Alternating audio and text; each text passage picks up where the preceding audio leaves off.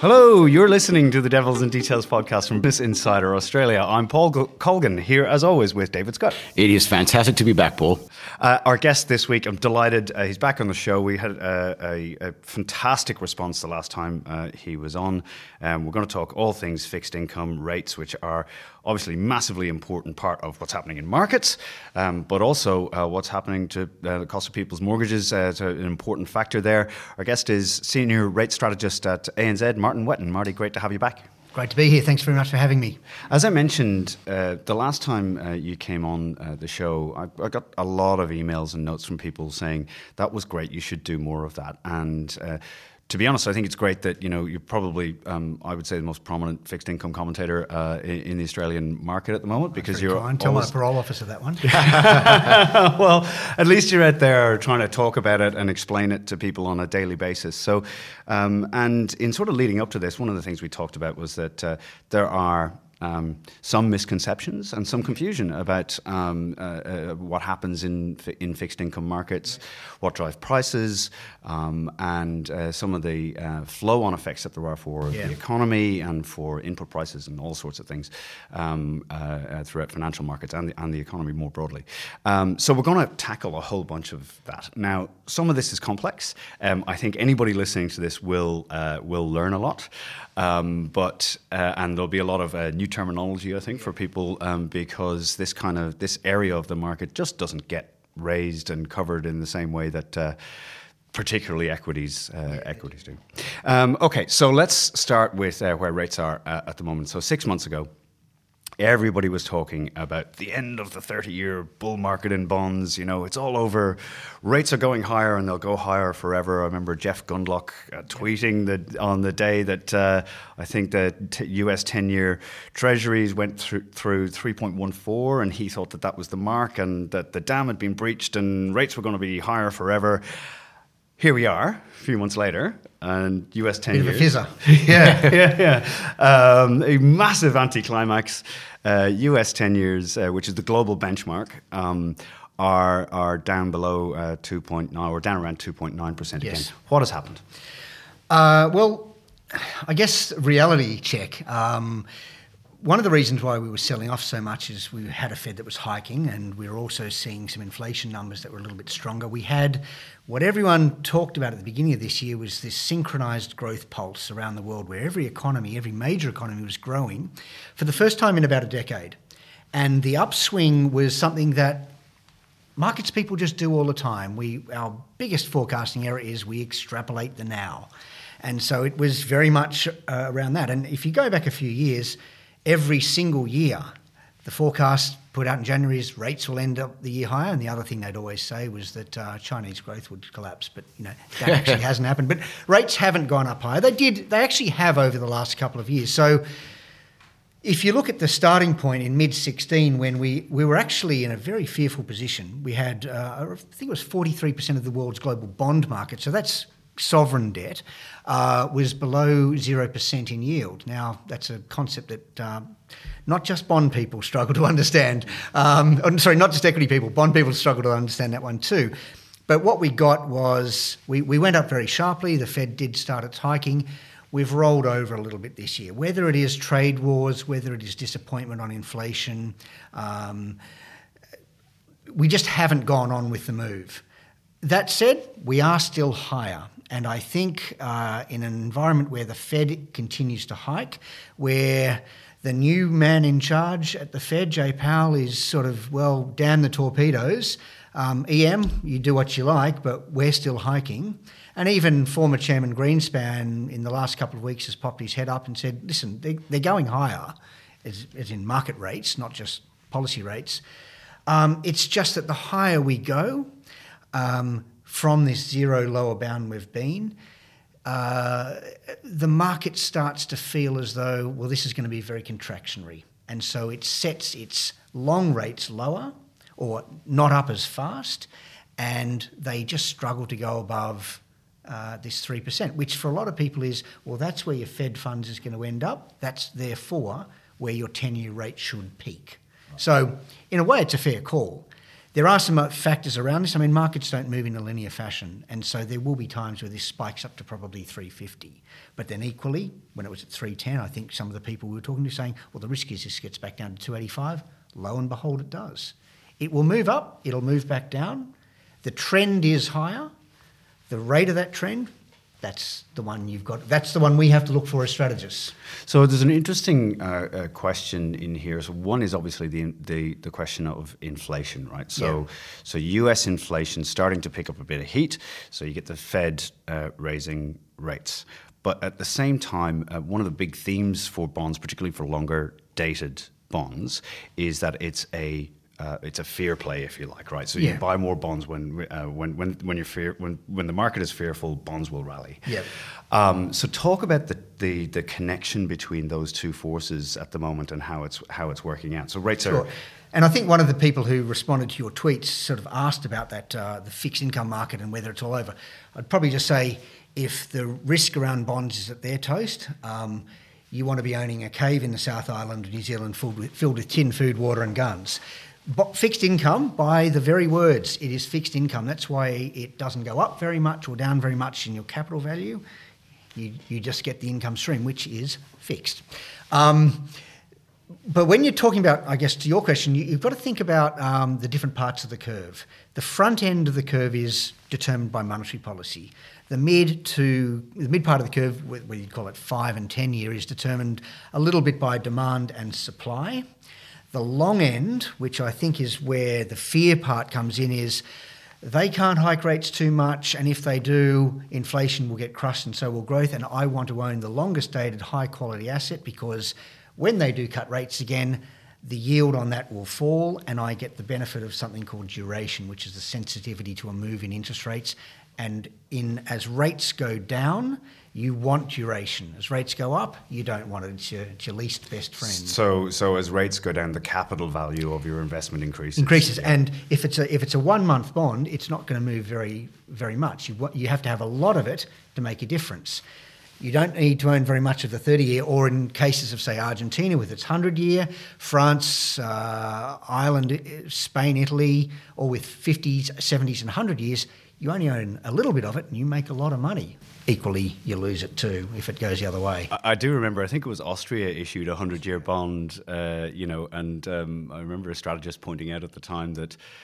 Um, you know, the last hundred years has been pretty interesting for Austria. Yes. Um, so, um, you know, how do we know? How can anybody be certain that Austria will, you know, exist as a well, country? But you can say in the case of Argentina, how many defaults have they had in the last decade, um, or you know, uh, Belgium didn't have a government till a few years ago, or in, you know, your case, Ireland. Ireland borrowed 100 years recently at, I think, 2.45% coupon.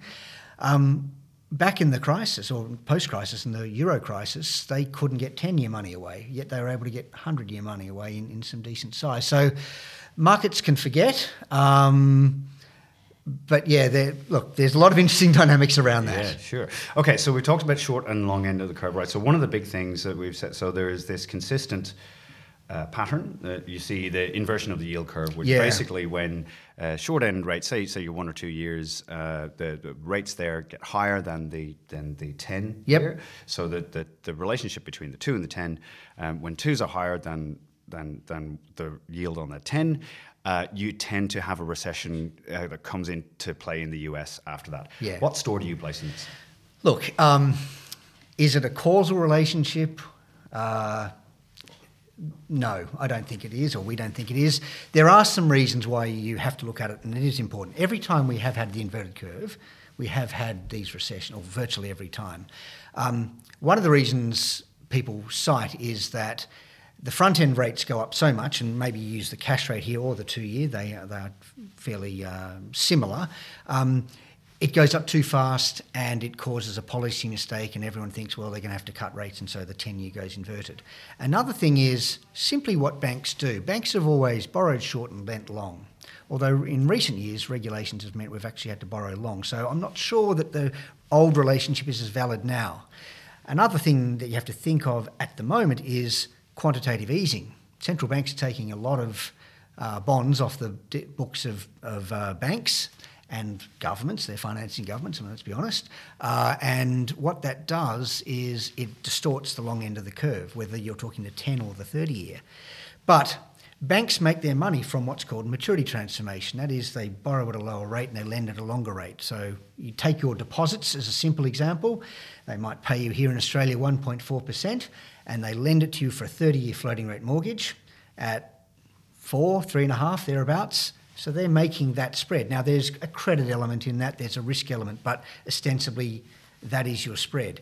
If you move that spread, if the bond investments they make, they sell the two year or they take deposits and put into a five year or a 10 year, and that yield is lower, then they are losing money on that trade. So it means that their credit tightening seizes up or they start to seize up their, their credit. They don't lend as much. That chokes off growth in the economy, and therefore you get that You get lower recession. growth. Yeah. Now, yes, there's a causal element to that too, but it is also coincident. It does matter though. It does matter, and look, everyone's talking about it. Greenspan said the other day to bring him up for a second time. He said 530s in the US is the curve I watch. Yes, it could flatten, but you know, let's also think about some of the inflation. It is starting to pick up. It's hit the mark in, for the US, but that means the Fed hikes that pushes up that front end. But if bond investors who buy out the back end say, "Hey, I'm not getting paid term premium or compensation for holding an asset for 30 years," it will re-steepen. Question I wanted to go and ask you is uh, there's been a lot of talk, you, you touched upon quantitative easing. Obviously, uh, the big uh, flip side of us seeing that at the moment is uh, they're talking about quantitative tightening in the United States. But uh, just rough calculations at the back of my head, and I think the, the uh, ECB and the BOJ are still buying, what, 60, 70 billion worth of sovereign bonds every month.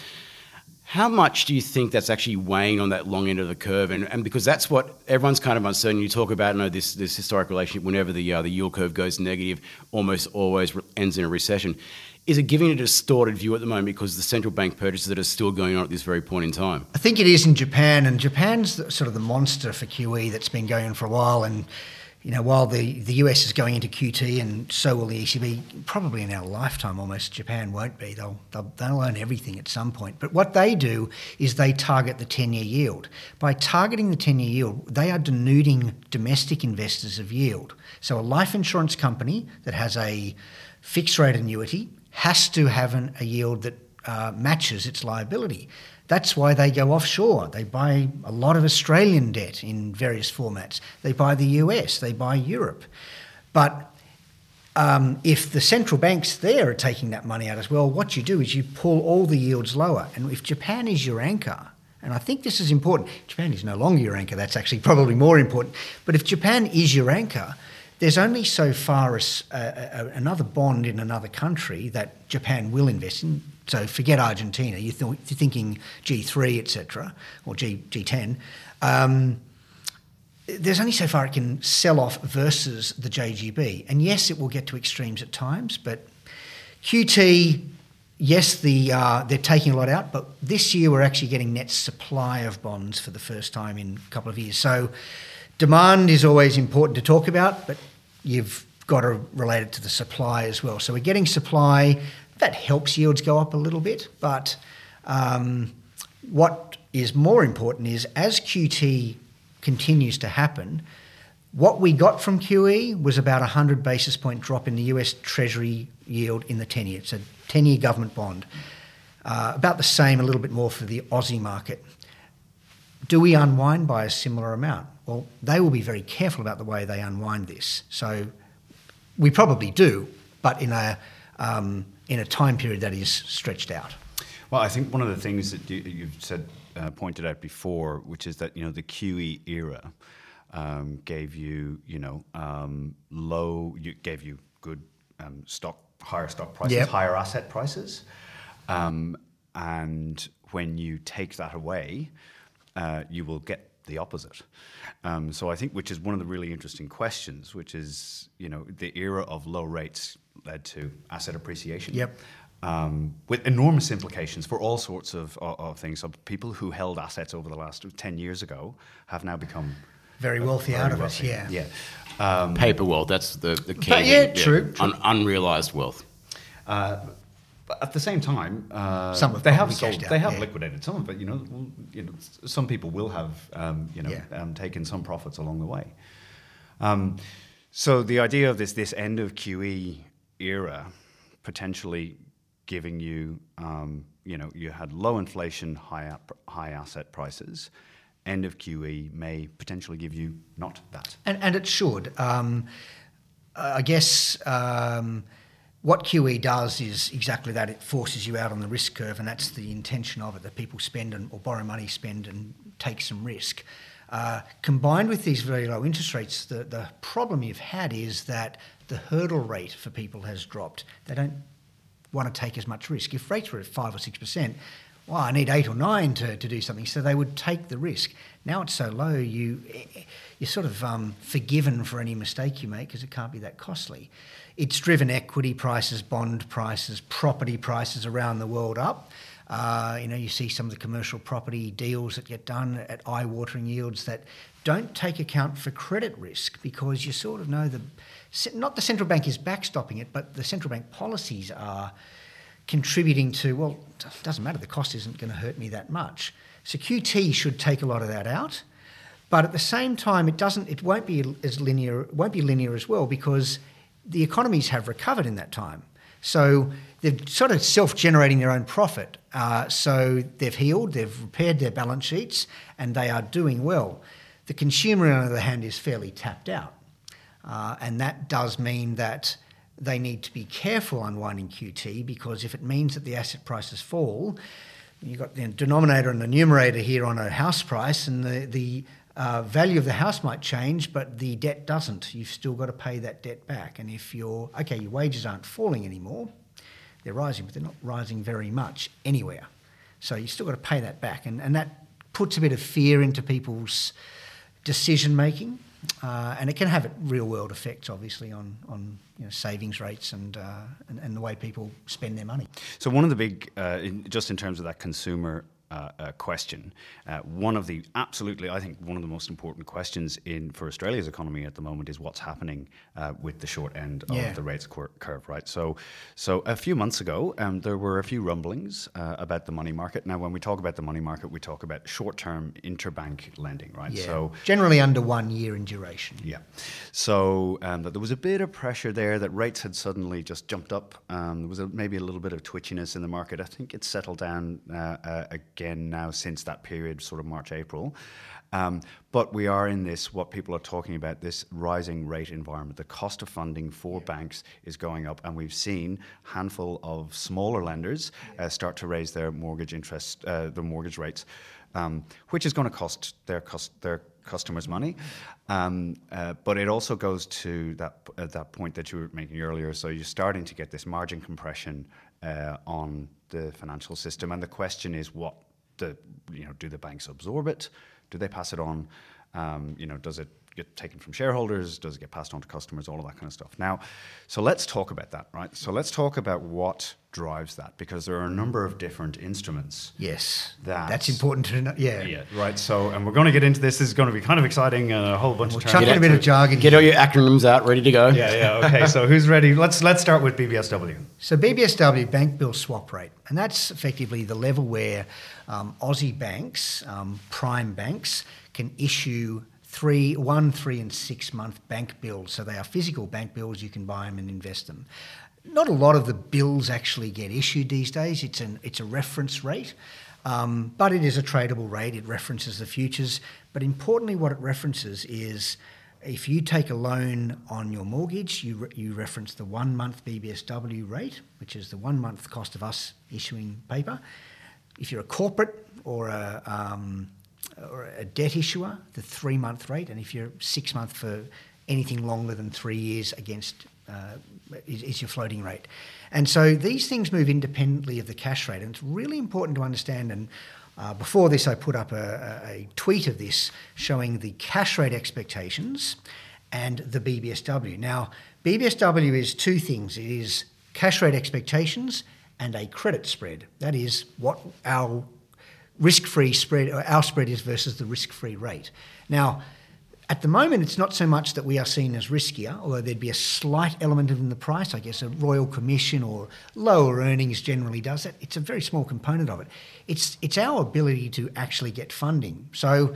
Um, we call this the plumbing of the market. Now, everyone knows the tap in their kitchen or bathroom, turn the switch and the money and the water comes out. Sometimes it only a little bit comes out. You think, oh, sorry, I've got to call a plumber. Hello, well, that's us. and the plumber explains, oh, yes, you've got this little widget in here. And it can be pretty costly to get these things fixed. But banks do um, a, little bit less of their funding through the short term money markets. They do more long term, and that's for uh, regulatory reasons, but they still borrow in the, in the front end of the market. And the BBSW versus OIS, which is called BOB. So there's your first acronym, BOB, Bills OIS Basis. And that is OIS being overnight index swap, that is the cash rate expectations versus the bank bill, where a bank borrows. Historically, it was 15 basis points, so 0.15%. At the moment, it's 0.58, so that is a rise of 30, uh, 43 basis points. It's very significant. That is almost two rate hikes. Now, people talk about whether you're a, a mortgage holder, sometimes corporate investors, they say, but the RBA is not hiking. No, it's not. And our expectations, fairly similar to the rest of the street, 19, 2019, 2020 before they do. So why does the short-term money market move up? Well, because that's an independent variable. But we don't borrow, as in we, you and I, nor does uh, mum and dad out there or, or banks borrow at the cash rate. There's about two and a bit billion dollars that trade there every day. The rest of the roughly $13 trillion of Australian debt out in the market trades at a spread. And uh, BBSW is a very important part. So when Bob goes wider, um, Bob is not your friend. Mm. Um, Bob's your unpleasant uncle, I guess. so talk, talk, talk to me about what, what the forces are that's, that, that, that, that put upwards pressure on that. So, okay, so an Australian bank needs to get its funding. And let's say we're talking about short term funding, it can go and issue bank bills. There's a certain amount of demand for um, a fund manager, and you can think of all fund managers needing short term liquidity. And they park their money in three month ANZ paper. I'll use ANZ because I work there. Uh, and they get a yield. And that is roughly, you know, in the past, say 25 basis points over the cash rate. So they get a nice little bit of extra yield. Um, if it goes to 50 over, we will say, oh, that's a bit expensive, but I guess we have to borrow it. Then we might say, well, actually, if we go to the US dollar market and we get US dollars and through the magic of the cross currency basis market, which is swapping floating rate uh, interest rates in one currency to floating rate in another, we bring that money home because remember, an Australian bank is lending to mum and dad for their mortgage in Aussie dollars. You don't need US dollars, so we swap those US dollars back that might come in at a margin at 22 over. So we say, well, that's cheaper than borrowing it in, in, in Aussie, I'll do US. But if that basis moves very high, i.e., it costs us more to go to the US market, we won't do that. We'll go to the Aussie market. But the Aussie market's kind of limited. There's only a certain amount we can do. So if it becomes clogged, the pipes become clogged, we've got a cost. Now, we can choose to lift our deposits we can choose to drop our deposits. That's uh, you know a, a, rate that is. Um, we can choose to go and issue five-year debt or ten-year debt, but that's more expensive again. We can choose to pass it on to the mortgage holders. Never a politically easy thing to do, but you know we have a duty to shareholders and we have to pass through costs. But sometimes, maybe now more than others, it's a bit of a difficult con- uh, conversation to have. We could pass it on to corporate borrowers we have to probably make that funding cost up one way or another. Sometimes we absorb it. Um, but I guess if our shareholder said, but you're absorbing all these costs and not passing it on, as the equity shareholder, I'm not very happy that my returns are going down. So our management or bank management would say, oh, well, that's, that's a little bit, you know, uh, painful for us to have to explain that. So you have a lot of variables. Um, some of the other drivers of this are this thing called the repo market. Now, the repo market is uh, it's a pretty simple concept. Um, banks have trading desks, as we know, and those trading desks need to fund their holdings of securities.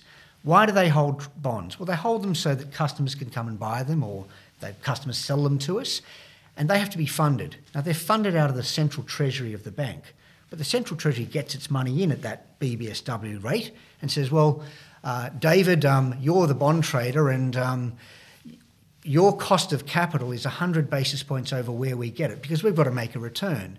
And you say 100 over, well, geez, I'm not making any money on these bonds. Well, mate, you know, don't own them then. So you reduce your holdings. And the repo rate, if you, well, let's say it's, uh, okay, you are making some money out of it, but you've got to fund that. So you go to the repo desk. Now, the repo desk will give you cash for the bonds that you give them. They've got, we've got a number of players in the, in the repo market. The RBA is kind of the main one. And they, in the market every day at 9.45 or 9.30, they have an auction for funds and they issue between sort of one and a half and three billion per day. It's not enough. Now, they could do more, but I guess it's not their job to provide banks with liquidity for trading securities. It's up to the banks. But the banks are at a bit of a capacity due to regulations. The thing about repo is it's secured funding. So if you were a cash rich investor and you could say to your bank, um, I will buy your bank bill at 2%, or I will give it to you at the repo rate at 210, which is, or 2% as well, let's call it the same number, which is secured, i.e., it's backed by government bonds. In a credit crisis, you're going to do the secured trade every single day. In another era, you might not care too much. You might want the exposure to the bank. But if the secured rate is higher than the unsecured rate, you'll lend it to the secured rate because you're crazy not to. And what we've had is this repo rate's pushed up. Mm. So BBSW has had to push up to compensate because us as a bank, we're saying, oh, everyone's putting their money into repo because they're getting a higher rate. We have to pay up for us. And it becomes a bit of a bidding war to get, to get funds. But we're at a bit of a capacity issue with the repo market where we've got about um, 150 billion of repo outstanding in the market. It's doubled in the last couple of years. And the non residents, who are, uh, say, hedge funds and offshore investors, are holding our paper, but they need to fund it. And they're at their limits with the banks. So we've got a, we've got a situation that is very difficult to resolve and it won't go away anytime soon. And what makes it worse is at the end of every quarter, it goes up because banks mark themselves at a quarter end. You remember this from your trading days. Get those securities off your book, David. We're having a snapshot. If you average it over a quarter, might look a little bit different, but we snapshot at the 30th of June or 30th of Sep. So, you, so your view is definitely that uh, you know, these funding pressures are going to persist. Yes, they will come back. They're easing now. They will come back again. Uh, 1st of Sep or thereabouts, and they'll go back up like a sine curve. And at the 30th of Sep, the interesting part about that is that's the three of the four major banks. That's ANZ, NAB, and Westpac who have their year end then. It's also three months until the turn of the calendar year. And a lot of banks fund themselves over that three month window. They're not going to lend to you over the end of the calendar year, which is a US bank year end, because they say, don't want it over that year end. It's Christmas holidays for many people. They don't want securities. They don't want funding outstanding. It exacerbates September and December year end. So you will get worsening periods. Now, all of this would be fine if, as of tomorrow, that BBSW and repo spread came back down to 15 over the cash rate, and everyone said, oh. uh, and what market participant, what market demand would drive that lower? More cash coming into the system, right. or people not being worried about funding. But what we're getting is where the level is ossifying at a higher rate. So where we think we will settle the BOB spread, the bank bill over the OIS spread at about 45 over, which is one and a half hikes, although with the credit spread it's sort of one and a bit hikes. So that is embedding a higher cost structure into the market, which kind of means for the RBA it delays any hike they do because you've got a higher funding. Cost. Yeah, so because the thing is, if the RBA was to hike in that environment, you're putting a rocket under that uh, that that uh, that upwards pressure on, on the cost of money. It would, yeah. I mean that because that's in an absolute sense. But what's happened here is this isn't just a spread between um, bills and almost widening, but the absolute rate hasn't changed. It is up. So if you're trying to get your funding, you might say, well, the spread might have narrowed for me, but what's my absolute rate? It's, it's up. Funding costs are up. Another corollary of this is the government issues debt, as we know, and the government has to borrow uh, at a rate, uh, has to attract interest for its debt. If the repo rate, where people fund to buy this debt, is very high, call it 2.1%, we've been even higher than that, then you need to buy a bond that yields you more than 2.1%. Otherwise, it's a bad, it's a losing trade. So for the government, they're sort of in a slightly more difficult position as a result of that. So these have real world implications. You said earlier mortgages have gone up. Yeah, they have for some of the smaller banks, and the rough estimate, our, our own plus I think what the RBA said is about a nine to ten basis point rise so far. It really depends on how your funding is done. For some, it will be more. So there's I, I just wonder whether the uh, the spillover effects into because the vast majority of uh, of banks are funded through uh, retail deposits. That's where most of it comes through. Yes. Um, and whether that's going to have spillover effects into you know, having to go and pay up for sticky retail deposits to uh, to go and fund. Uh, that's just something they're just hypothesising that, that is a distinct possibility as well. So not just for borrowers, uh, but also people who are going to lend cash as well could potentially go and see it a slightly higher uh, higher return in the not too distant future. Yeah. Because we're, we're, talking like you know, with this, uh, these short end uh, the, the, the, funding markets, we're talking about twenty percent across the, uh, Australian banks. That's right. About twenty percent of all funding is done through like the, and we get about sixty percent of our money through deposits as the banking system, and that's a good thing because pre GFC, that was 40%. Which is globally high, isn't it? Yeah. It is globally high. It looks at the moment like it's starting to fall a little bit. Savings rates are also falling. Um, that I think is something that we will, you know, maybe in a year's time we'll say, goodness me, hasn't that dropped a long way? But that would be a problem. If we have to pay up for those deposits, what it immediately does is that does hurt the bank's net interest margin because that is the cost of funds that you're getting 60% of your funding through. So one thing about this conversation, Dave, is uh, it, it, reminds me of a, a, particular bugbear of yours, which is that this uh, this thing where you often see uh, in you know people talking about banking that when they let when they uh, issue a mortgage, they they create an asset out of thin air mm. um, that that goes up. But actually, they have, have to, to, get funded. You have to yeah. fund the mortgage. It doesn't just magically, you know, spring out of nowhere and just like, oh, we've just gone and created a million dollar mortgage we've gone and lent to you. No, you've got to go and fund that mortgage, and that's uh, that's what the job of Treasury is to go and do. Then pass it on to the business unit. Yep, exactly right.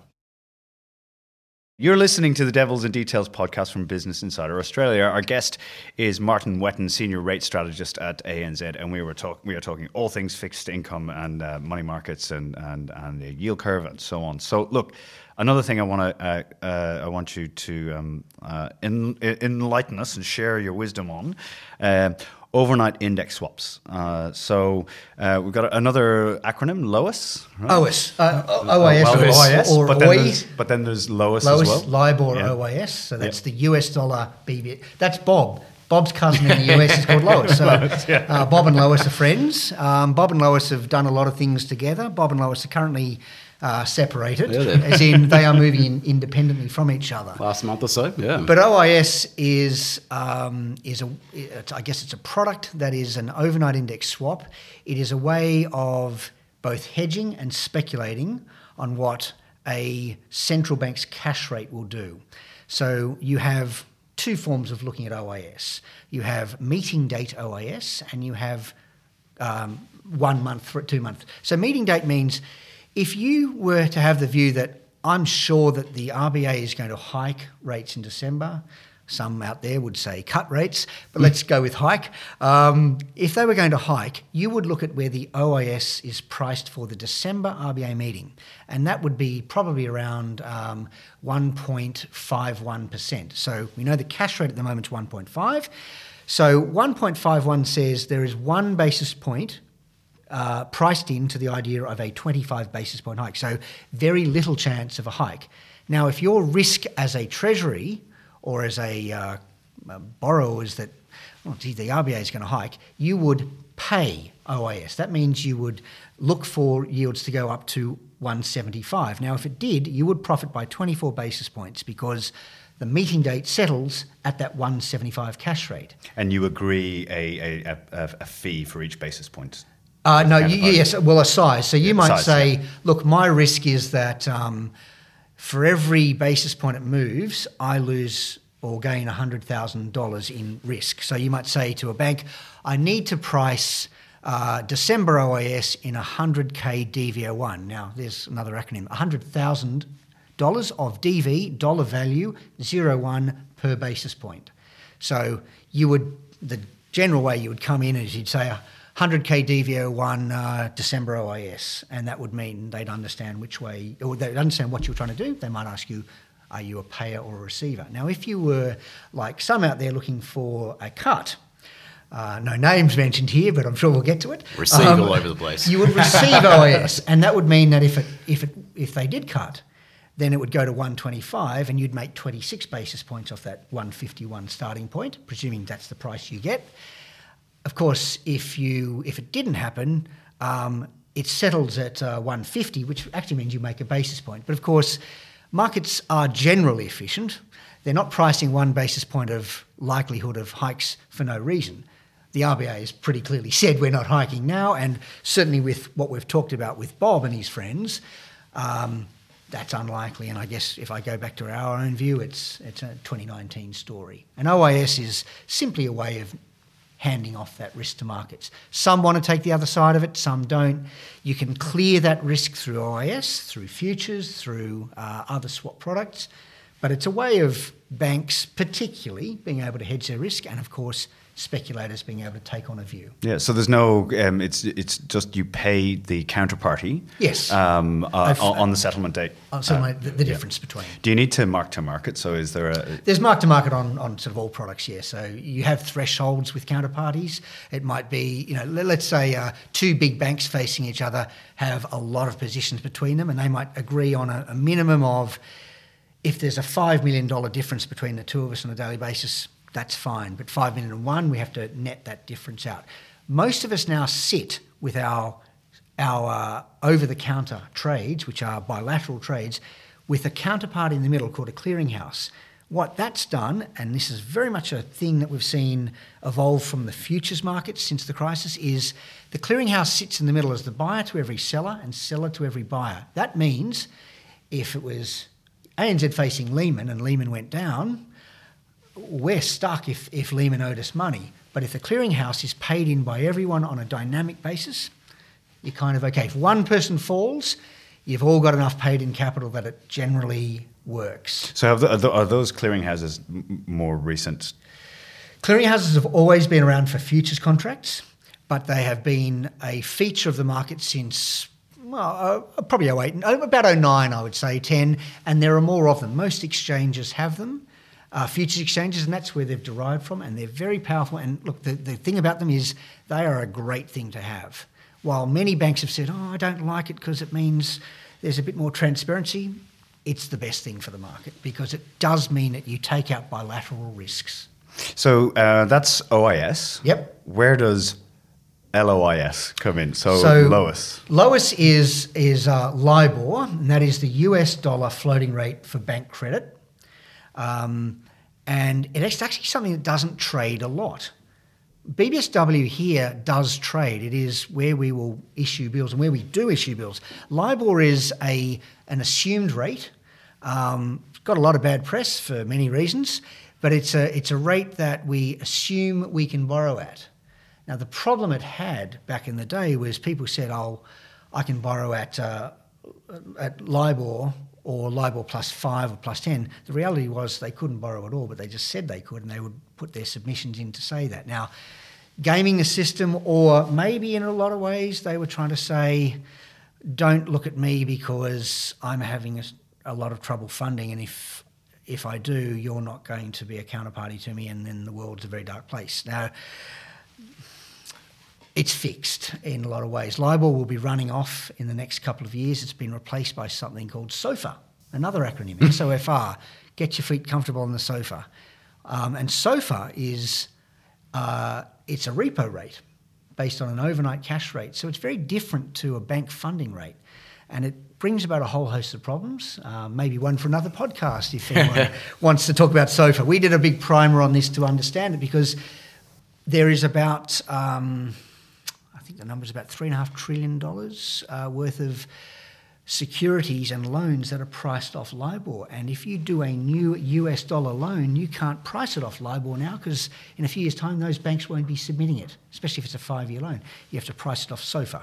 So we're evolving in these benchmarks. The regulators are cleaning them up.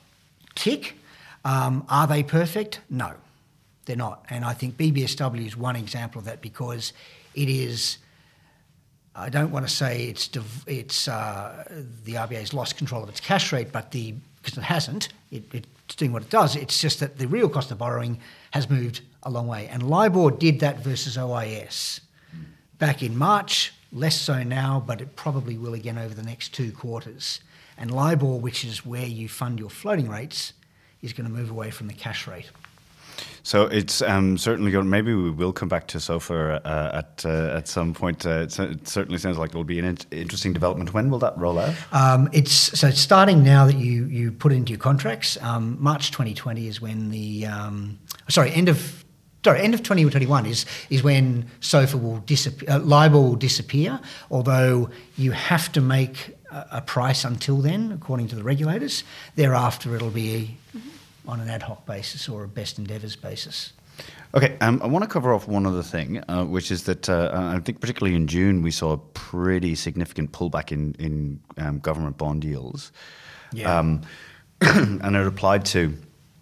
So there's all sorts of things going on. One is obviously we've got this trade tensions. Uh, David and I uh, disagree on whether to call it a trade war or trade tensions. If it, if it kicks off tomorrow, when the uh, the tariffs, the 34 uh, billion worth of US uh, uh, tariffs on Chinese imports, then I'll go and call it a war because China's already said that they'll go and reciprocate with the same amount, and then obviously I think the US is still formalising the last 16, so it's going to be a 50 billion worth of tariffs. So if that happens, then we'll call it a trade war. Yeah. There we go. Well, then we'll be agreeing. And, and, actually, when we were having this conversation last week, I do want to point out that you you, you called out that if anybody wants to understand what's really driving um, global markets at the moment, to look at the, the yuan. Um, and it was weakening last week, and it has continued to do so. PBOC has uh, had to step in and say, "Hey, look, this is going to be okay. Don't worry about it." But surprise, surprise, yuan's still weakening. Yeah, it's it's strengthened in the last, last couple of days, but uh, I wouldn't go and call it an, a recovery of sorts. It's uh, just been stabilised, and uh, there's all this sort of speculation out there whether the uh, the PBOC is doing this deliberately as a, as a measure to go and uh, coerce the uh, the US to sort of back down on their on their threats, but. Um, and I, the rest of the markets, I've got to say, outside of bonds, certainly equity markets seem to be not really taking too much interest or care in relation yeah. to what's going on, and I find that quite remarkable given uh, what we're talking about and what the potential ramifications will be. But we'll see. You know, maybe they will come to table. There'll be an agreement that everyone can go and, uh, and happen, and Trump will get his art of the deal and everything else. But at the moment, it's uh, there's so much uncertainty. But particularly the riskier end of the uh, the asset spectrum seems to be um, kind of immune to that at this point in time. So I find that interesting. And yeah, even when we look at credit spreads, uh, I guess as a proxy for equities, but in the bond market, mm. they've widened, but you know they haven't they're not dramatically wider, no. uh, and it's nothing that would be overly unpleasant for any particular any borrowers out there. I mean, they have to watch that, of course, mm. but um, yeah, like you said, equities have not really taken it too badly. Um, bond yields obviously fell. There's there's the fear factor. There was also a bit of weakening in the eurozone in on the inflation side. Um, that typically means that the real yield is very attractive. So that's the, the bond yield mm. nominal minus the inflation number. So they look attractive. Bond yields come back down. Um, and, you know, it's in an oscillation. It is heading higher in the broader trend, as I said earlier. But yeah, you get these big dips. We're, we're not at 310, like Jeff Gundlach said. We're, we're under that. And three almost seems a little distant. But certainly three and a half seems distant as yeah. well. Which is where a lot of people thought it would end up. That said, you know, we've seen this time and time again. You can say, oh, they're 290 today and the next move could be 275 and before you know it, you've had some resolution, the art of the deal's through, as you say, mm. David, and you're at 301. You go, how did that get there? And then 301 suddenly goes, oh, it's gone through a level. 310's the next, it gets to 310. It's just how much further beyond that it actually goes. So we're yeah, because uh, and certainly in a, in a world of where every fund manager for the last twelve months has been talking about the era of lower returns, particularly if you can get U.S. Treasury bonds at three point something percent, three point one, right? Um, and you're thinking about you know your portfolio over a ten year time horizon, 3.1 probably looks like a pretty good part of the mix, right? Absolutely. Um, so, With so inflation at two, then you're getting 1.1 in real. And it's the same as, say, our 30 year bond. It's, uh, you know, a few months ago that was was three and a half percent, and now it's uh, I think 303 this morning because it's you know it's very attractive because we've got low inflation. So, um, so, so there's this thing of right. So yields did fall, uh, and th- so we talked about this this global picture, maybe some of that, you know, a bit of nervousness, a bit of uncertainty out there. But there were other things, uh, technical factors, contracts, etc., that can move yields around. Um, and some people will, I think some commentators and uh, some analysts will look at where the yield levels are and take that as a macro signal, but it's not always the Not case. always. I mean, it's positioning too. You, you, every Friday you get something called the CFTC uh, Positioning Index, and uh, CFTC is another acronym, Commodity Futures Trading Commission. It's basically the uh, the US. Um, uh, regulator uh, and they compile positions. And in the US, if you trade as a speculator or a hedger in any contract, you know, could be wheat, could be bonds, could be FX, you have to say whether you're a hedger or a speculator. And what we see is we get these extreme moves in markets where the, the, the bond market sells off, so yields go up, and uh, everyone is super short, i.e., they're looking for higher rates, and then there's no more buyers for any seller and uh, and suddenly it just all turns around and you get a big reversal. And so we had that positioning, and when positioning gets extreme. Uh, it, it, tends to turn, and they're good signals. And uh, I'm not a great fan of technical analysis, but that is one thing that you just have to watch. Positioning can really drive markets beyond the macro. Correct. I mean, I, I watch the CFTC data quite a lot for the speculative positions in uh, the currency markets in particular to go and get a sort of, it's, it's almost like a contrarian view. Like you, you can go and see what's happened in the past, but you know that when it gets to a certain point, it gets so stretched in one position that you know that as soon as like the, the scary good news, and don't even sometimes need a good piece of news, and it'll just snap back. And um, the people have been getting very short um, Aussie dollars. I think earlier the year, um, in US Treasuries and tens, they were at record highs shorts. Uh, so you can see how you know two things you put together, like you saw what happened with the other US bonds at the moment. Now we're back at you know, below two two point nine percent tens, and that was just you know, a couple of months after there was record uh, short position. It gives you a bit of a clue sometimes that you know, technical analysis fine, fundamentals are sometimes, but sometimes you just don't have enough people to actually go and sustain the move. And in that time, you've had two rate hikes from the Fed. You've had inflation hit its target. You're having what is it, the 115th month in a row of expansion on the jobs market. All of those things say you've got to be short bonds. They're going higher, Yeah. but in yield. But no, they've gone the other way because positioning will dictate that beyond fundamentals sometimes. Very insightful. Um, I can't believe the time. Um, what I'm going to do is we did have a couple. I'd asked uh, some of our readers um, for some questions that we could put to you. Um, so let's do some pretty rapid fire uh, run down through a few of these. So Kit Lowe, uh, I, which I thought was a fantastic question.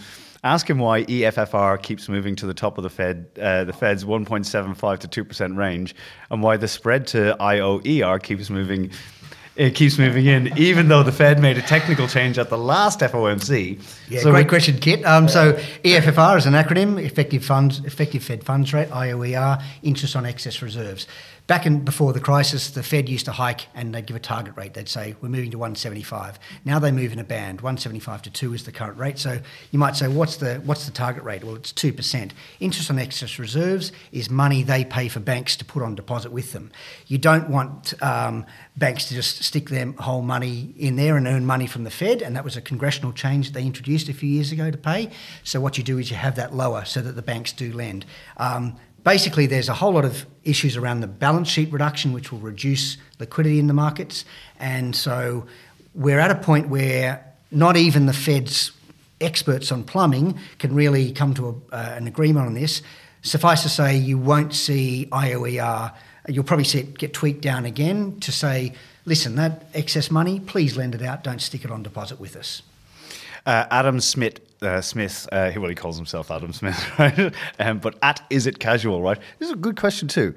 Um, the late, uh, the rate rally uh, of late uh, last year was that caused wholly by U.S. bond contagion, Um, this is for for Australia. In, uh, so the the rise in Australian government yields. Um, as he was pointing out that there's nothing notably positive uh, happening in the Australian domestic economy to justify a spike in Australian yields. So are Australian bonds driven more by these contagion style triggers than than, than Yep, and domestic? that, look, every, every time you, you run the models, you can see that we have a, a very high correlation to, to global yields. Um, global yields are selling off, led by Europe and the US. Why? That whole synchronized growth story I mentioned earlier. We were seeing that, we were seeing inflation come through, so global yields went up. It became very clear that the Fed wasn't mucking around, they were going to hike.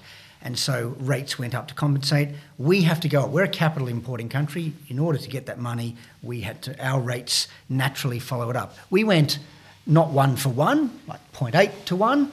So uh, we went through the US, as in our spread went under the US. It remains there.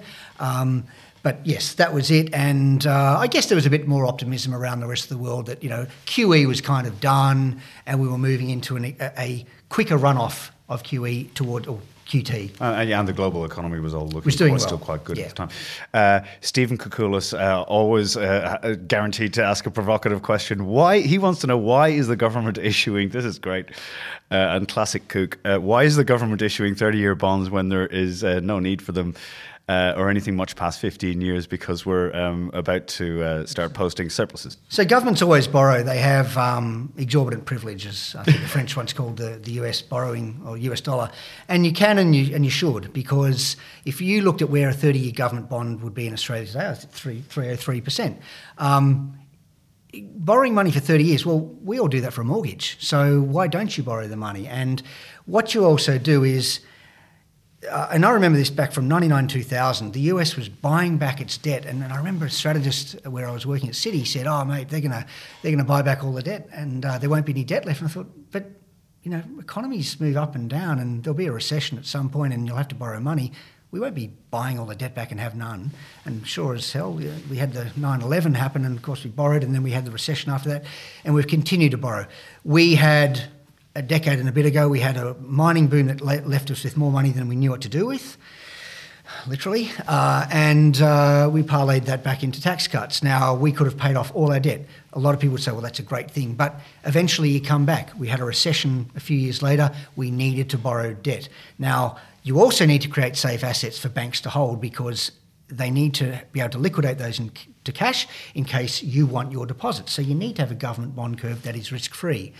We have state governments that borrow money. They have um, they might pay New South Wales. They might pay for a road over 30 years. They need 30-year debt to pay for it, and we need assets called HQLA, high quality liquid assets, that banks have to hold against those mortgages.